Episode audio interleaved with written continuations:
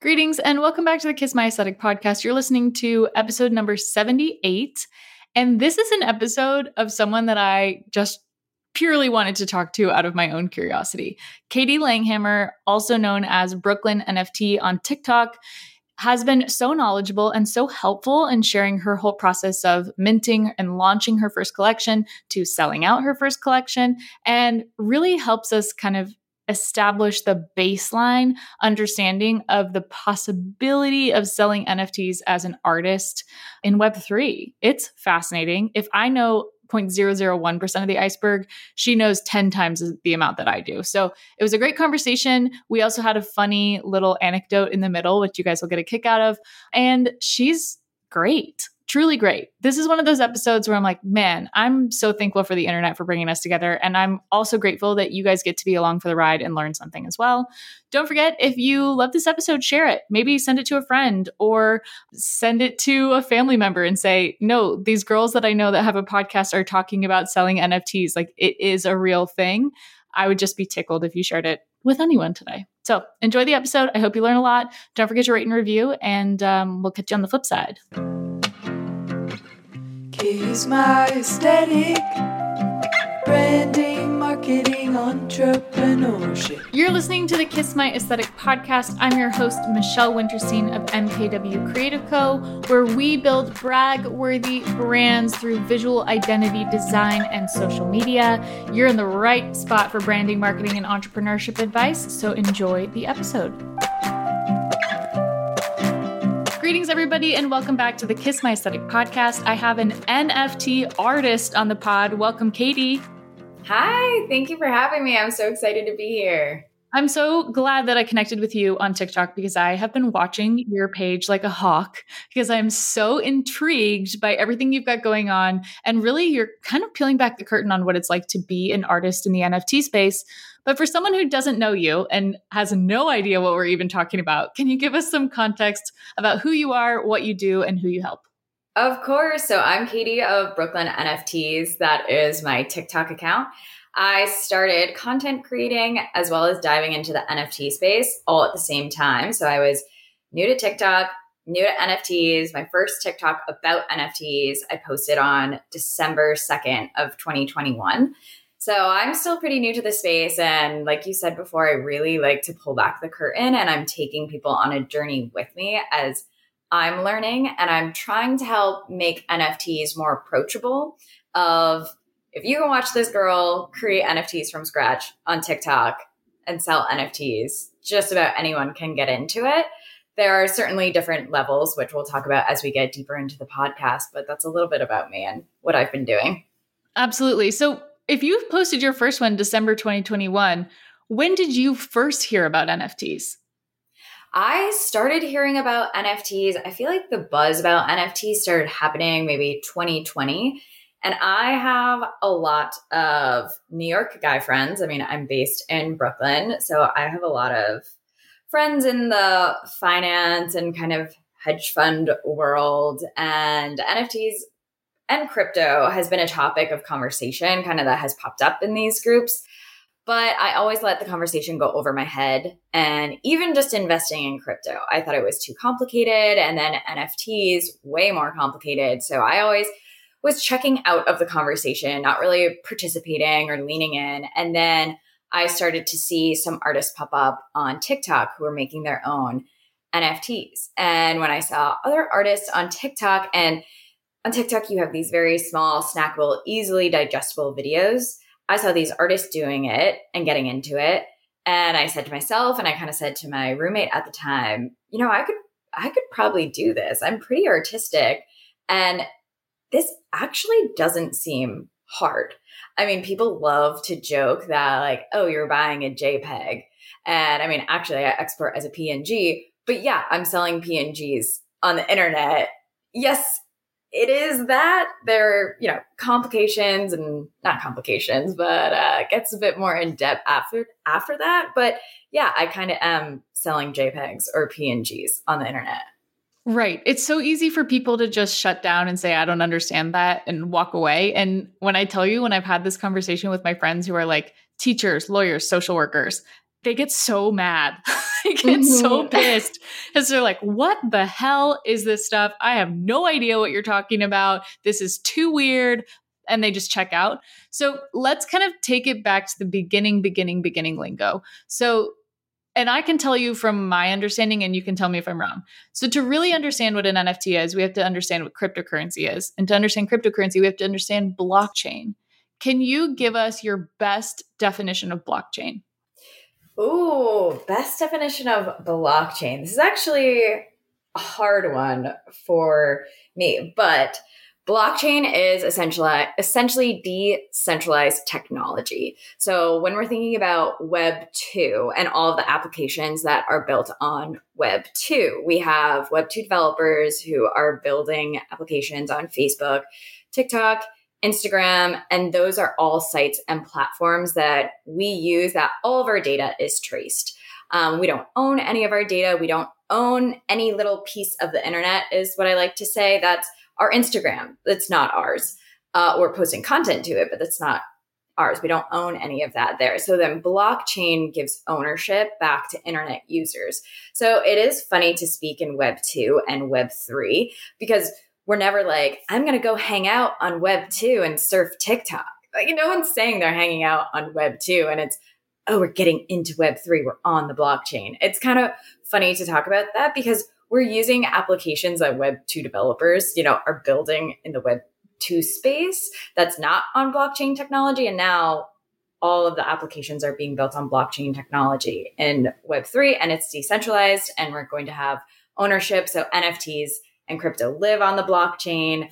Um, I know we mentioned a little bit before the podcast started about smart contracts, and smart contracts are actually what append NFTs to the blockchain. So I made a little TikTok the other day of kind of saying like, okay, your smart contract or the token that's connected to the NFT, that's almost like your birth certificate to Mhm. prove that you're here, or maybe a social security number. It's a very individual contract that lets us know like we exist, this is our individual identity, and now that's kind of living on the blockchain through NFTs. I listened to Crypto Witch do an interview where she explained it as blockchain is the railroad tracks and crypto smart contracts and NFTs are the train. So That's you can have crypto, you can have blockchain exist without crypto, without NFTs, without DAOs, without smart contracts, without any of that stuff, but you cannot have the trains can't exist without the tracks right? So Mhm. otherwise, they're just a car. It doesn't mean anything. So to put the cars on the tracks, the blockchain is the tracks. The blockchain is Yep. is this technology that tells us this is a one of one original copy, and that can be authenticated. And basically, anyone you can check anyone's work and know that that you know Johnny sold something to Sally because that Mhm. exists in a technology that doesn't belong to one entity. Yep. Okay, so we Peer got to that peer technology. peer to Yep. peer technology. Got it. Okay, so that's Web three and and blockchain. Now Mhm. cryptocurrency. How is that on top? How has that become one of the trains on the tracks? Oh, I actually don't know how cryptocurrency becomes Okay. one of the trains on the tracks. Um, yeah, and I actually I need to do better, and I need to do uh, better about building up my portfolio. My crypto portfolio is pretty much made up of my NFT sales and uh, a little bit else, but my main focus is NFTs. So yeah, I don't I don't know how. Oh, sorry to disappoint with that question. I think no, that's okay. No, you're not. And it's honestly, I'm asking these questions as practice for myself as well to like better explain this in as simple terms as possible. And from my understanding, cryptocurrency is a way to decentralize banking, just like we're talking about decentralizing the social media world from Facebook, from Twitter, from Instagram, and saying like, no, we all want to own a piece of this, um, and we want to be Mhm. responsible for what we put on on this platform, and and be able to like cross check each other, checks and balances, which sounds like a great idea. Um, then the cryptocurrency of it is doing that, but on the banking side, so like allowing it so that the currency itself exists on this technology that we're talking about. NFTs is your sweet spot. This is where you're an expert. That's expert. my sweet spot. Let's Yes. talk about NFTs. Tell us what NFT sta- stands for and then how you use NFTs as a creative.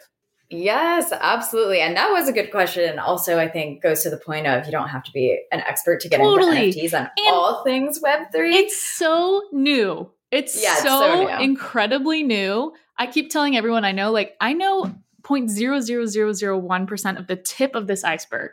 Oh, but, But, like- same. All of us are like that. But it's huge. Like the potential It's is huge. huge. And I love, I call it a brain tickle. I love like the brain tickle of trying to figure out like every possibility of this scenario. But Mhm. continue. I But- give you the floor. NFTs. Oh, yes. Back to NFTs. So, NFTs are non fungible tokens. And I think every, not everyone, but that's pretty standard. People say, okay, great, I get it. An NFT is a non fungible token. But when you break it down, what's the non fungible and what's the token aspect of it? And day to day, we are making non fungible ex- exchanges, even if we're not thinking about it. So, a fungible exchange is if I gave you a $10 bill and you gave me two fives back. That's fungible because the investment or the actual amount is the exact same. It's just in a slightly different form of 110 versus two $5 bills. And then the token, so the non fungible part of an NFT is the value could go up or down. Ideally, you want an NFT's value to go up, go to the moon. Um, but so that's like if you buy a painting for your house, or even this map. This isn't a very valuable map that's actually in my house. Uh, for people listening, I'm pointing to a world map that's behind me. But so say I bought this world map for fifty dollars. And the artist went off and made a huge name for themselves, and they became this crazy world map artist. And now I can sell this map for $1500 versus I bought it for 50. That's non-fungible because the price I can exchange it for a higher price. Or, I mean, which is probably the case. I don't know who this map artist was, but I, you know, bought this for $50. If I wanted to resell this, especially in New York, I I might even have to put this on the side of the road or maybe $5 on the Facebook market exchange. Um, just because it's non-fungible and you don't always get the same investment that you put into it back. And Right. hopefully you get higher investment. It's not a good that you purchase for $50 and it always retains its $50 value. Correct. Got Yeah. it. So NFTs do not always retain the exact value. So they could go to the moon or they could bottom out and be worth nothing. So then the token aspect of an NFT, and this is how it lives on the blockchain. That's kind of what we were talking about before. So the token is the contract piece of the NFT, and that's how it's actually appended onto the blockchain. So that's kind of like the birth certificate of the art, the digital art that you made. It has to be in a token to live on the blockchain. So that's the NFT. And that process is called minting. Correct. Yes. Yep. Tell us about what minting and gas fees are. Sure. So minting is when you're actually getting your NFT up onto the blockchain because before that, and I export my P, uh, NFTs as PNG. So prior to minting my NFTs, they are just digital art. At the end of the day, they're a PNG that I made in Procreate that I exported. And then I used a marketplace called Solsea to mint my NFTs.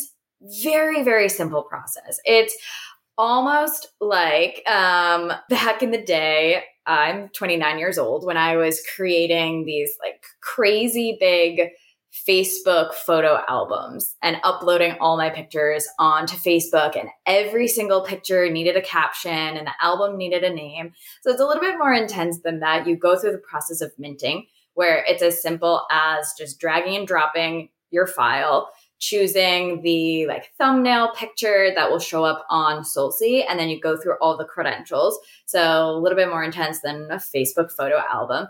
But you name your NFT, you create licensing for your NFT. So that's how when people purchase my NFT, I create the licensing of how they'll be able to use it. So I do public display non-commercial. So that means anyone could print out my NFT to make on a personal t-shirt, or you can make a gift card with my NFTs and you could give, um, not a gift card, but a card Yeah, for a birthday. Greeting card. And you could give a greeting card.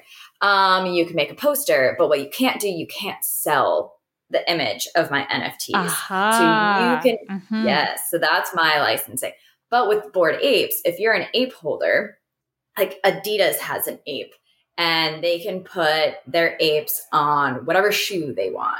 Um, so they have public display commercial rights. And then there will actually even be, I think it's in the works now, you could audition your ape for a TV show.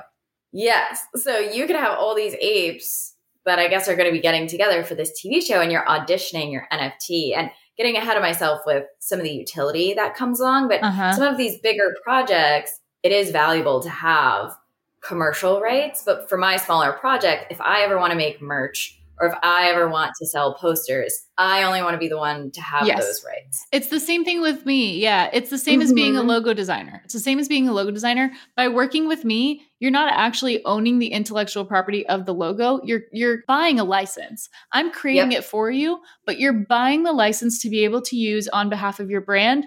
But that does not prohibit me, the creator, from putting it on my website, putting it on my social, doing because that's that's our arrangement. If you want to buy the rights of your logo and the intellectual property of your logo, that's a separate fee. That's something else. Mhm. So that kind of protects me as the artist, like it does for you, but it also gives my clients the flexibility to do what they want. The thing that I think people are mistaking with NFTs is why something would want to exist as an NFT, but not a digital product. So, as we know with the internet girl boss mania, everybody's like Yeah. multiple streams of income, make an ebook, like, and everybody went nuts because you make the thing Mhm. once and you sell it a bajillion times. NFTs are the opposite of that. You make it once, Mhm. you sell it once because there is only one.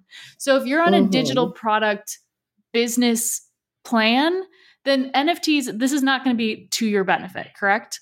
Hmm And that where that is where royalties come into play Mhm. as well. So as we're minting, we're setting up licensing and we're also setting up royalties. So when I set up royalties for my NFTs, the NFTs that I sold in my first batch, I set up royalties for 10%. So my NFTs I make once. Personally, from me, I only sell one once. But then when you buy an NFT, you're a holder of that NFT. So it's kind of like being a collector, but in our lingo, we say holders. So my holder or any holder can flip another NFT lingo. Flip means resell. Mm-hmm. So I sold my NFTs. Um, the price point was between 25 USD and 175 USD. And at the time, I think 175 USD was one SOL. So that was my Mhm. max. And Mhm. then um, maybe it was like 0.13 SOL was 25 USD at the time when I sold back in December. So that was my floor price. The floor price is always going to be the lowest price of a project. Um, so my holders purchased my NFTs and I sold out within three days. So I sold 33 NFTs in three days, which was amazing and great. And, you know, I, you know, I'm no Beeple, uh, Right. but it was a pretty cool process to see art that I made. And it was the first time I had ever sold art as well.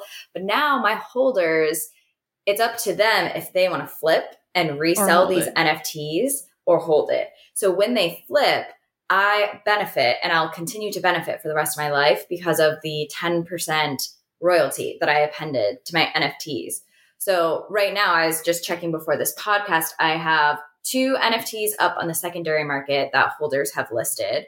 The top price being um, five SOL, and I think uh, if I'm, I recently did this conversion, but the last time I checked, it was around five hundred and fifty-three dollars was um, what it was going for. So it hasn't sold yet, but that's exciting that Yeah. you know someone purchased an NFT of mine and they have faith enough in me to get to Right. that price point for them to resell. Because this is exactly the this is an opportunity for artists to make money in perpetuity. So Mhm. this is such an opportunity for artists that has not existed because like perfect example i bought this painting behind me for 500 bucks from the winery that i go to with my friends. This guy's crushing it. He has a show. Let's say he gets picked up by a museum. Let's say his show his work gets sold all over the world. In 10 Mhm. years could this be worth way more than 500 bucks? Yeah. Am i gonna if i decide to sell it do i pocket the cash? Absolutely. Do i owe the artist anything on this in the physical world no but if this were minted as an Mhm. nft in the same scenario that artist is guaranteeing that they're getting some kind of payout because at the end of the day it's their thing that they created and that i Mhm. love talk about passive income Yes. Oh, I know. I love that so much. And then also, so you probably bought that painting more direct from the artist at the winery, but also galleries take Mm. so much money from Mhm. artists. Mhm. And listen, I'm a marketer too. I work at an ad agency. That's my nine to five. And marketing and networking is hard work. So I know everyone has to get their bag, but artists are creative people in general, I feel like are so undervalued, but in the grand scheme of things, it seems like there are less creative minds and people want to consume creativity more than it's produced. And like music, where, you know, we're paying a $10 subscription on Spotify and you listen to your favorite songs way more than you watch your favorite movies. And yet movie stars are, you know, making more royalties than singer songwriters. And I think the music industry is about to be hugely impacted by music NFTs, which I'm so excited for because artists deserve to get their bags. Totally. Totally. It's, yeah. And I think that that's the big there's this it, because it goes against the artist stigma, right? The artist stigma is like if you have a creative skill set that you were quote unquote born with, which we can talk about why that's a little bit bullshit too. But if you're a creative Mhm. person, for someone that's not creative, that feels like you have the upper hand. And so therefore, you should not charge people for your art because this is your natural God-given gift, right? Mm, and that if you do, mhm. you're a sellout. And I have never subscribed to that philosophy. I was a fine art major and I literally was like, okay, so how can we sell tickets to this thing? Like, how can I? Yeah. I was always trying to find ways to be like, so how are we going to monetize? Because that, the game of Mhm. that is way more fun to me um, because the inherent value of creating something for someone else to enjoy was so there already. Um, so tell us about before we get into like the branding, marketing, entrepreneurship questions that we do on Yeah. every podcast episode. Tell us about your collections and your sweet spot, what you enjoy creating and minting as NFTs. Yeah, definitely. So right now I have only released my Electro Ladies collection and it was a figure drawing that I actually did back in 2015 when I was studying abroad in Rome. I studied And abroad in Rome Oh my god, John in Cabot 2013. University? Yes, Oh, John Cabot. University. Okay, I was fall 2013. I was fall 2013. Where did you live? Okay, I lived in Trastevere. I lived in Trastevere. Piazza Okay, we need to un- Trilussa. Yes, Piazza we- Trilussa. Go to G Bar. Here we go. Dar G-Bar. Poeta. I was a bar back at G Bar. Yes, I was like for funsies. This is what my roommates and I thought was going to be funny. Was like, oh yeah, we'll stand behind your bar and wash the dishes so we can be like bar girls. Ridiculous. Like I am not a going out person. This was like against every fiber of my being. But we got really close with the guys from G Bar because one of my roommates was hooking up with his brother No way. funny. You know what? I know an even funnier story. The photographer that I just hired to do a shoot last week for my two weeks ago for my client. I know her Mhm. through a through my best friend from high school who met her through her friend at Cal Poly who stayed lived in my exact room on study abroad the year before Oh, and she was the roommate and we just put that together that we all lived in the same apartment one year apart went to John Cabot and studied abroad in Rome Small world. funny super small Oh my gosh. Good old G-Bar so we gotta make some, yeah, some like G bar NFTs. Uh-huh, That's uh-huh. that's Okay, so fig- your figure drawing in Rome. We're both there at the same time. Yes. Hilarious. That's we're great. there at the same time. Wow, this is incredible. It's all coming full circle. it really does. Yep. This is a It this is the simulation getting really lazy. it is. Yes. This is oh simulation Oh theory. God. Like someone's phoning it in today. They're like, oh, yes, we're just gonna Someone put these two is like, girls that gonna- lived in the same place in the same podcast. bringing them back to John Cabot University. Funny. Yes. That's good stuff. Oh, okay, so you're figure drawing and you're like, these are gonna live a 2nd Mhm. life now as NFTs. Yes. Yes. So actually, if you go all the way back to my very first TikTok, I started making this little cartoon character and I I was working in parallel of figuring things out and then also making TikToks. So as I was making TikToks, people were there as I was Mhm. learning. So I also not truly understanding NFTs at the time or how to be a one-on-one artist in the space. I started making these kind of cartoon characters and they were inspired and they looked very similar to Princess Bubblegum from Adventure Time, which is a TV show. And I made a whole collection. It was still a smaller collection. It was about 50 of these little cartoon, almost PFPs, and PFP means profile picture. So that's what a Bored Apes is, or Crypto Punks is, or Alpha Girl Club. And I thought everyone was just making these little PFP profile pictures. That's just kind of from the shoulders Mhm. up type of Mhm. style. Come to find out, NF individual NFT artists, just about anything can be an NFT. A photo can be an NFT. You know, it doesn't have to be this little cartoony PFP. And I was also learning about copyright infringement in the NFT space because the lines were kind of blurry and there are still a lot of derivative projects in this space. But um like there was a um Birkin bag NFT, which uh, I forget what the project was called, but it was essentially like digitalized Birkin bags. And Birkin is now trying to sue them. Yeah. Um, and I did not want to get slapped with copyright infringement from this TV show. So then I was kind of just looking up because my figure drawing is hanging right over my desk. Mhm. So as I'm learning about copyright infringement, I kind of look up at my figure drawing and think, I could probably make that into an NFT. And I had been using this really janky free software for my, cart- my cartoons. Yep. And um, I turned to my roommate who had an iPad and an Apple Pen, and I asked if I could borrow his Apple Pen, and very graciously said, sure. And then he went out one night, and I was playing around with Procreate and took an edible. He came back, and I had like banged out a ton An of entire collection. Love it. yeah, an entire collection of Electro Ladies. And I remember him sitting down and being like, uh, these are really good. Great. Me just saying, yeah, these are really good. I'm going to sell these. And There you Here go. Okay, Yeah. maybe this is a silly question, but I know someone who's listening to the podcast is answering it. Once you buy an NFT, what do you do with it?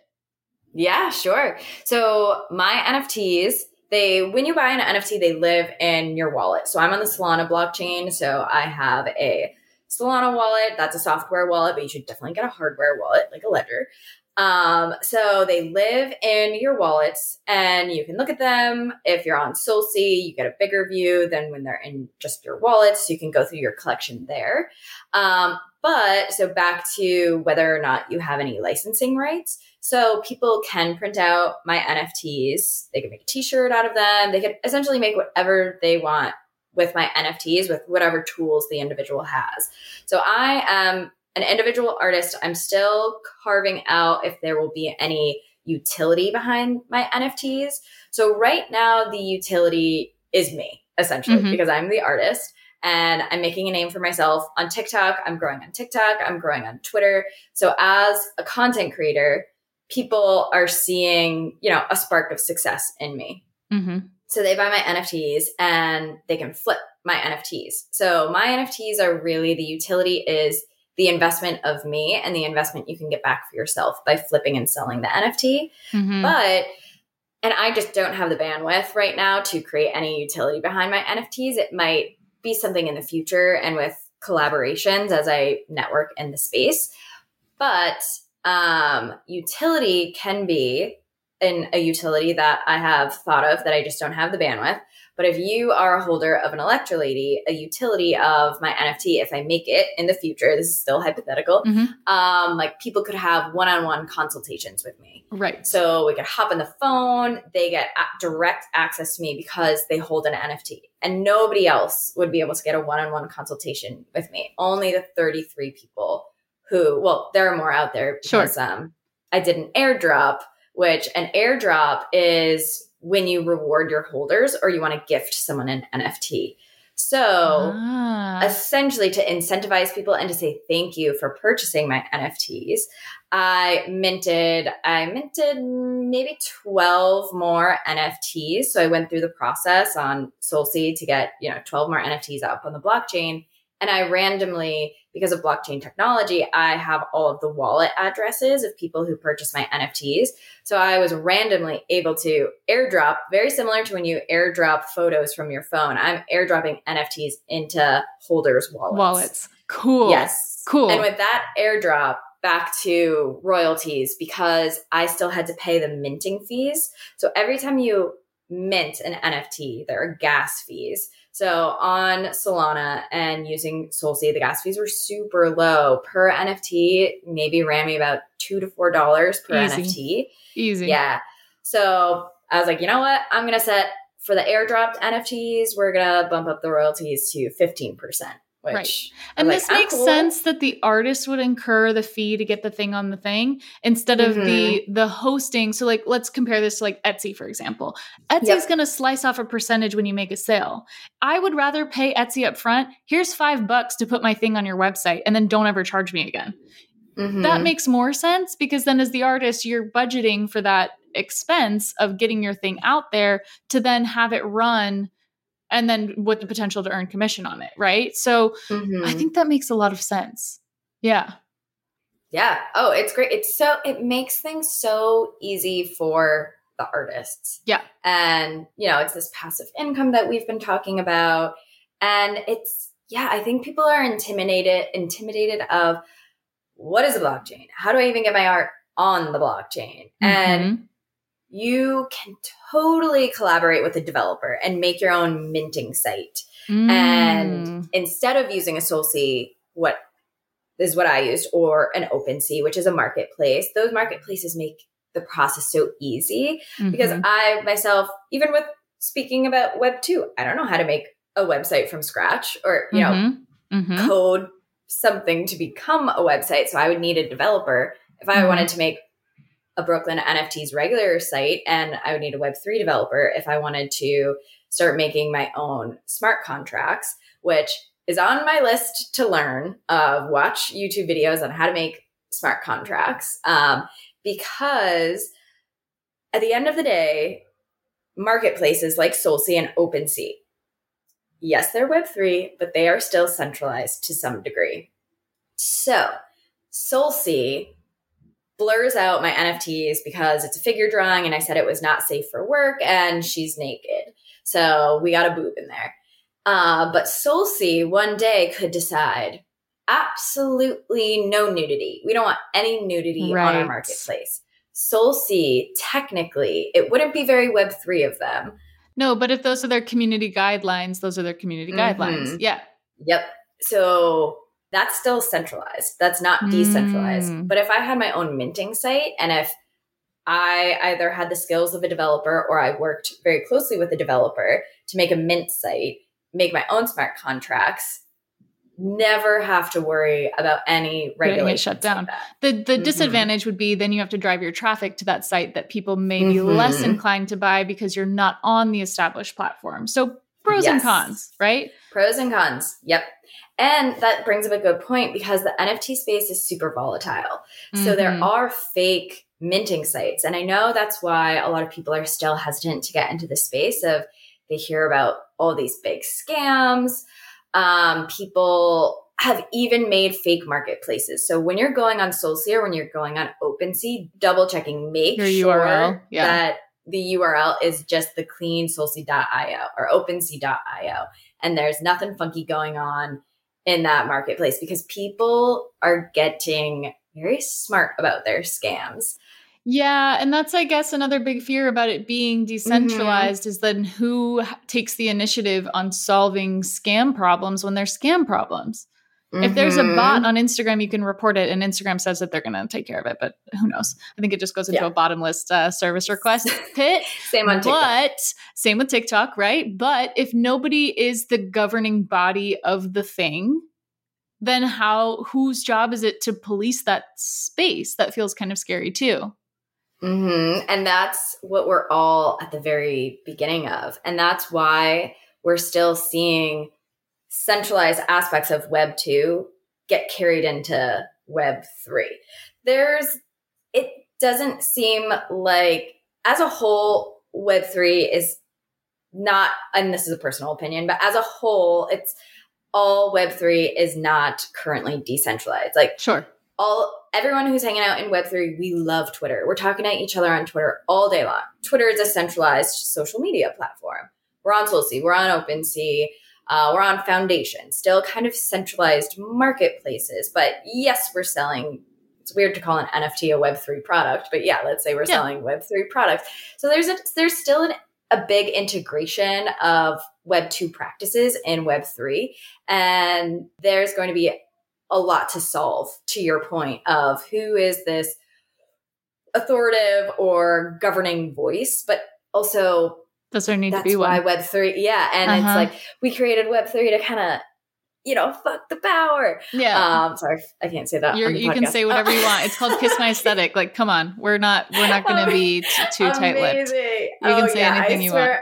Yeah, I swear all the time Same. in uh, Twitter Spaces, and sometimes like kids pop into these Whoops. spaces, and I'm like, I'm not kid friendly in these Twitter Spaces. yeah, no, But, you're safe yeah. here. You're totally safe here.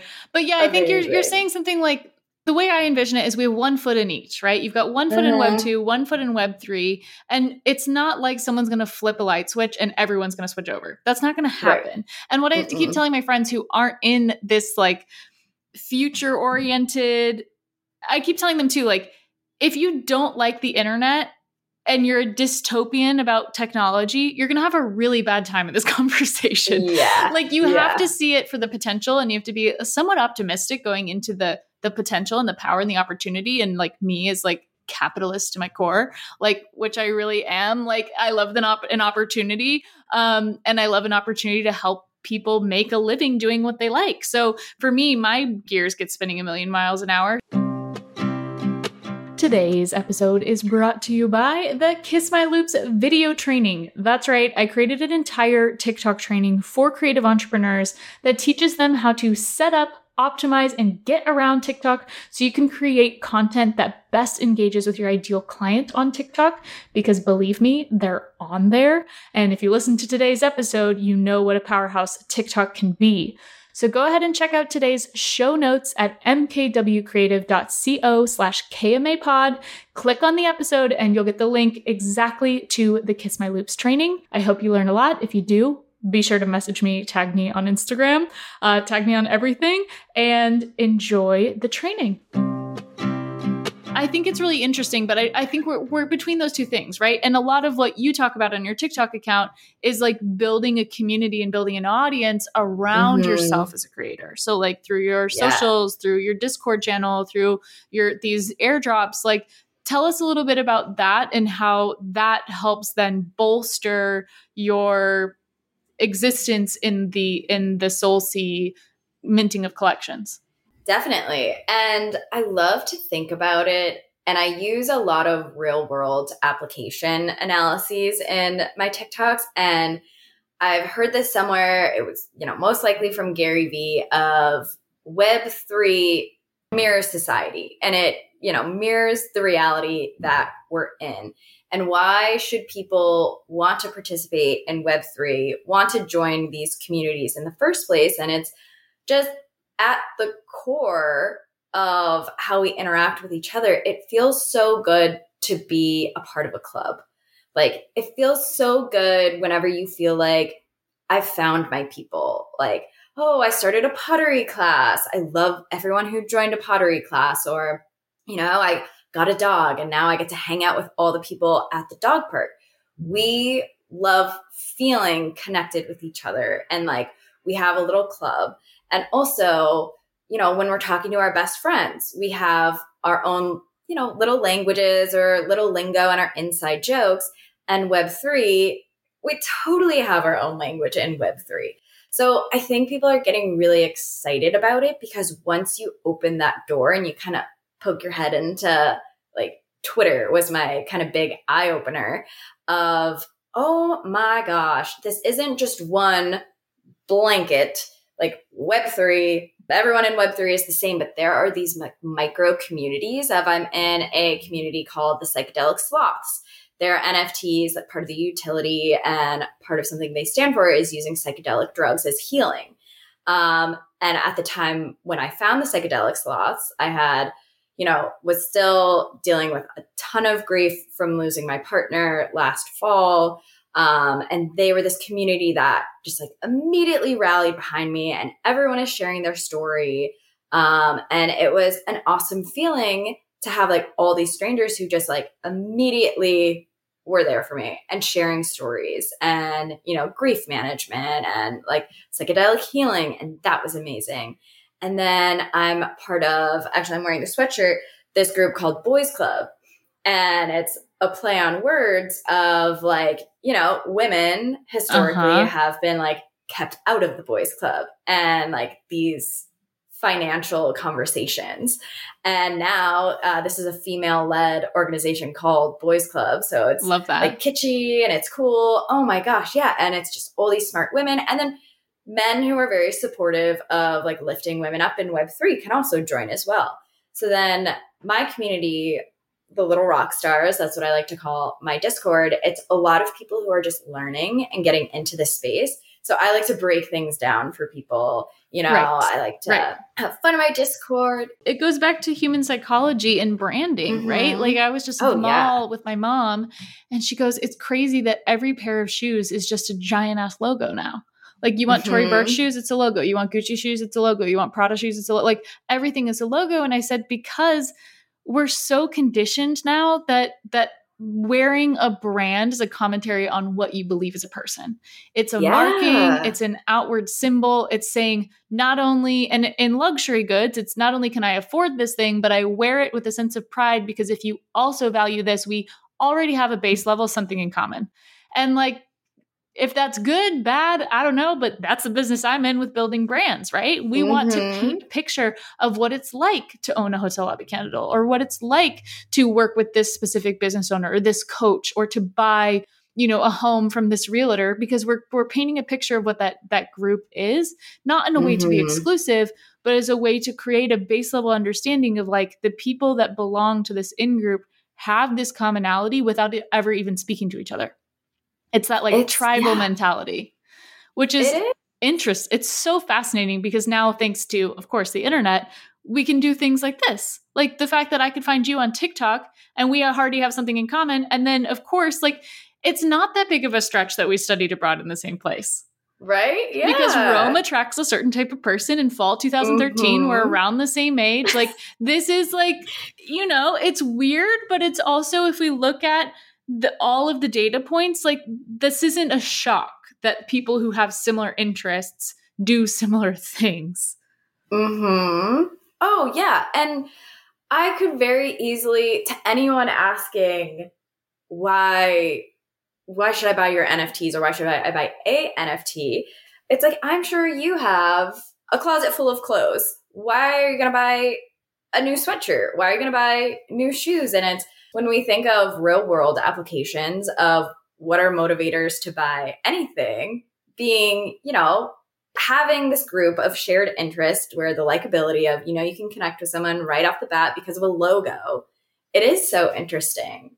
Oh my gosh. I was a psych minor in school too. And then big Malcolm Gladwell fan, love his books. So it's, yeah, it's people are consuming things in Web3 almost the same as not even just Web2, but just how we go about our day to day lives. you bring up how everything that's happening in web3 is kind of even more of a reflection of what happens in real life and i had a client come to me a few weeks ago saying she's working with a brand to create an nft collection that functions with utility the way that you would enter a raffle so oh, cool. if you're going to an event, for example, and let's say it's like golf clubs, right? And you buy a Mhm. raffle ticket. The more raffle tickets you buy, the higher chance you have of winning the golf clubs. Raffle tickets are five bucks, let's say, right? So I can buy one ticket for five bucks, or I could buy 10 tickets for 50 bucks. And now I just upped my chances to get the golf clubs. But she's doing Mhm. this on like a way bigger scale. And her plan is to sell like seven to 10,000 of these Wow. tickets. And then that the money that she would gross on the sale of the tickets then covers the cost of the item. But the Mhm. item's getting donated. So now she's making a profit on the difference and all of the social cachet and all of the visibility. And now because they're NFTs, the more buzz about this particular raffle, the more people can start to up the price and flip their tickets before the Mhm. giveaway gets decided before Yeah. that ticket gets taken, right? So think about that. Think I think about that for the nonprofit space. Like oh, it's so cool. it, that potential is fascinating. So now it's also a thing of like understanding your customer and this, you know, this potential. My sister's a wedding planner. I know I say this on practically every Mhm. podcast, but it's so much easier for me to think of ideas for other people's businesses than for my own. And for her business specifically, we're thinking about how does she long out the sales potential from when someone gets engaged to their wedding day? right? Mm. And how do, how do you bring wedding planning to the NFT space? Because like that's not really a logical translation. First, we are like, yeah. well, maybe maybe you NFT their first kiss, and then that's you mint it to them and you give it to them. Or like, yeah, but who would ever want to buy or sell somebody else's like wedding first kiss unless that person gets crazy famous, right? Not really Right. plausible. Now she's working on kind of growing this community group, and I said, what if your NFT was like an access card, and when you purchase it, you're not purchasing it for the art, but you're purchasing it for the utility, like you said, to get an extra one on one call, to get access to events, to get access to merch, to get access to all these other benefits where by the time you get married, it's not really of value to you, but you can sell it Mhm. to the next girl you know that just got engaged. yes. And now that value of that membership, just like an Amex, just like a Costco card, just like anything else, the more popular my sister gets as a planner, the more the value of that particular membership could be. Mm-hmm. There's so many, it literally makes my brain explode. And my sister's getting so mad at me. She's like, I have to stop talking about this. She's like, I can't even go there right now because there's a lot of steps that need to happen, right? So this Yeah, is very like pie in the sky, but it really doesn't seem that far off because those examples exist in real Mm-mm. life, right? You're a member of a country club. That country club gets more exclusive, and you find out that your favorite celebrity is now a member of said country club. Now, Yep. all of a sudden, that country club membership looks way more attractive because you're going to be rubbing elbows with Oprah, right? So, like, Oh yeah. there is that kind of up and down value where it makes sense that the person who no longer sees value in the tickets can turn around and sell them and say, hey, yeah, here you go, you know, and turn a Oh, buck, yeah. but also that that company is still getting profit. Yes, I love what you said about it being like a Costco card. Totally. And I'm like, oh my God, NFTs are the Costco cards of the internet. I Uh-huh. love Uh-huh. that. Uh-huh. That is so the difference good. being, though, of course, that like it's Costco's, it would be to Costco's advantage to sell as many Costco cards as possible. But I think in Mhm. this example, you only sell 20.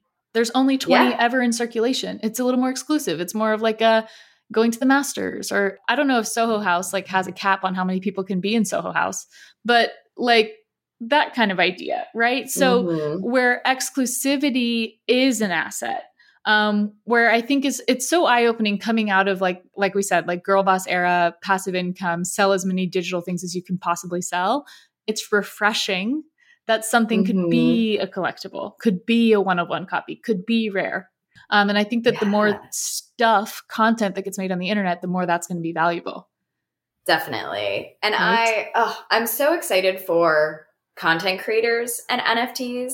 And I think TikTok also value highly values community. yes You highly value your followers on TikTok.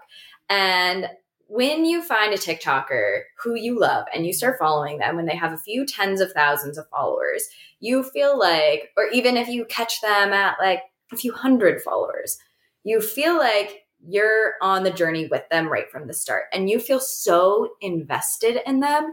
And then once they hit a million or hundreds of thousands of followers, you feel proud, like, oh, I've been following them from the start. I remember when they used to do this, or I remember X, Y, and Z. And it's kind of similar to me. I made this example on a TikTok, but it's like, okay, great. Every the 33 people who invested in me, and at the time I had 20,000 followers on TikTok Mhm. and sold 33 NFTs. And now, you know, even just checking before this podcast of if any NFTs had sold, that's an investment that my followers get back. yes So not only do they have bragging rights of, oh, I started following Katie at the very beginning of her journey. It's like those 33 holders have the first NFTs that I ever put out. They're going to live on the blockchain forever because of blockchain technology. You can see if you're, you know, what date you purchased your NFT, how early you got this mm-hmm. NFT, and they can continue flipping it if they so choose. And I have one holder who has four or five Electra ladies. That's what we call a whale when they come in and kind of sweep, do a sweep of a collection. And so he can he can flip NFTs if they're like going really high, or he can hold a few. He can do a giveaway of one if he wants. Uh, but yeah, it's really special. And if more creators, especially early on, started making NFTs, it's a a way that creators can profit and then Yep. their followers can profit. It's a hipster's Yeah. wet dream. It's a hipster's wet dream. Because is, it really imagine, imagine this existed in 2013, where like you heard a band before anybody Mhm. else heard a band, and because you went to their first concert, you got gifted an NFT, and now that first Yep. concert, there were only you know a hundred people there, and now those NFTs from that very first concert drop are worth eight times the amount of money, and because you recognize talent before anyone else, you're actually getting financially rewarded for scouting good creatives Mhm. that's what it is. Like that's that potential is so cool. Like that gets me fired up because it just makes me want to create stuff. And i think if you're a creator create. And if you're consumer consume. And like freaking go all in on the people that you see. Yes. you see making it big. And like you can actually make money doing that. Like that rewards that type of behavior. It's so oh, cool. It does. it's so cool. I know. It's so cool. And it's like we we see these creators get big and they'll start a clothing line or they'll Sure. start their own makeup line. And if you're a holder of that NFT, maybe you get first access or maybe there's a t-shirt of the clothing line that only NFT holders get. Mhm. And then that goes back to the feeling of like being I recognized invested in this. I'm recognized as this exclusive holder. Yeah, everyone else can go out and buy a different t-shirt, but this is the t-shirt that I have because I hold the NFT. And it democratizes the ownership experience, right? It kind of brings it back down a Mhm. level. Now it's not that you can only talk one on one with your favorite artist or your favorite musician or whatever when you've reached this echelon. You're only getting invited to their after party if you're someone of influence. Now it's like you're rewarding the people that you don't give a crap about their influence. You give a crap that they were Mhm. invested in you from day one. And that those are the people that you're going to celebrate. And I think that's such a beautiful sentiment to like brands and how to grow a brand over time by keeping those good people close to the vest, Mm-hmm. right? Definitely. Yes. It's all about community building. And like, I see the parallels of Web3 and TikTok, even though TikTok is Web2, but TikTok has just risen as such an influential platform. And it almost brings back the American dream of anyone could make it. You could be an overnight star with a viral video and Mhm. have thousands of followers all of a sudden lining up to follow you on TikTok. And I feel like it really excites people of the possibilities are endless on TikTok. And then for brands too, and brands are recognizing that, oh, instead of getting Timothée Chalamet to rep our gear, we should be getting this influencer who has this community who trusts them. the guy that loves trains doing the Gucci Oh, with the campaign. Gucci? Are you kidding I me? Are you kidding me? I loved everything about that. I was like, yes, that is exactly Right? it. That's the stuff that people who cheered that guy on, and me being a consumer of his content, watching him watch trains go by, I'm like, yeah, you get that Gucci money.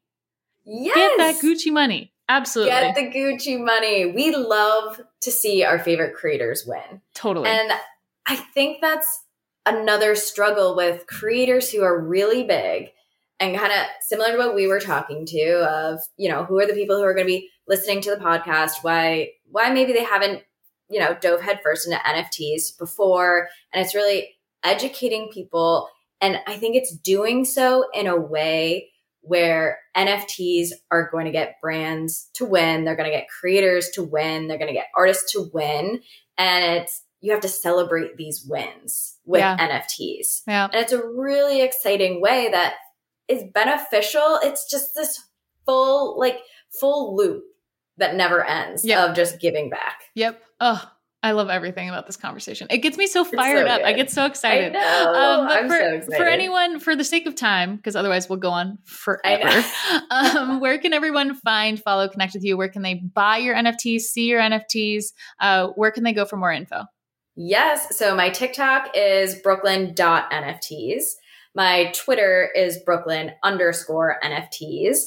Um, link in my TikTok bio to my Discord if you want to join Little Rock Stars, where I'm chatting directly with everyone. Discord is kind of like a big group chat with channels. So we have a chat, general chat, NFT talk and resources. Um, my NFTs, the collection is called Electro Ladies. It is on Solsea, solsea.io. And yeah, I think that's it. I'm also on LinkedIn. I actually kind of love Web Web3 LinkedIn. So I am Katie Langhammer on LinkedIn if you want to find me there. Uh, I post a lot of cool articles that I find and have some conversations with other Web3 professionals in the space. Love it, love it, love it. Oh my gosh. I can't wait to even just use this episode as a time capsule for like a year from now. We'll have to do yes. a Where Are They Now episode, right? And be like, remember when we were just even just telling people what it means to like be on the bot? Like just to see how far this conversation is going to go in a year is going to be mm-hmm. so incredible. So incredible. I know. And it's probably going to be completely different because developers haven't even you going back to saying like I know 0.0001% of web3. We've barely even discovered things that you know applications that can live on web 3 like Absolutely. i'm so excited i get so fired up too i know we didn't talk about it too much but i have a few developer friends that i talk to on twitter and the things that developers are going to be able to build like i i need to wrap my head around oh how oh my to gosh. make my own smart contracts but these yes. developers can go you'll have to connect me with some of them and, so i can have yes. them on the podcast so i can just do exactly yes. what we just did which is just have a conversation about it and just get excited and get fired up creatively and now I know what I'm doing with my afternoons. I'm going to be researching all this stuff.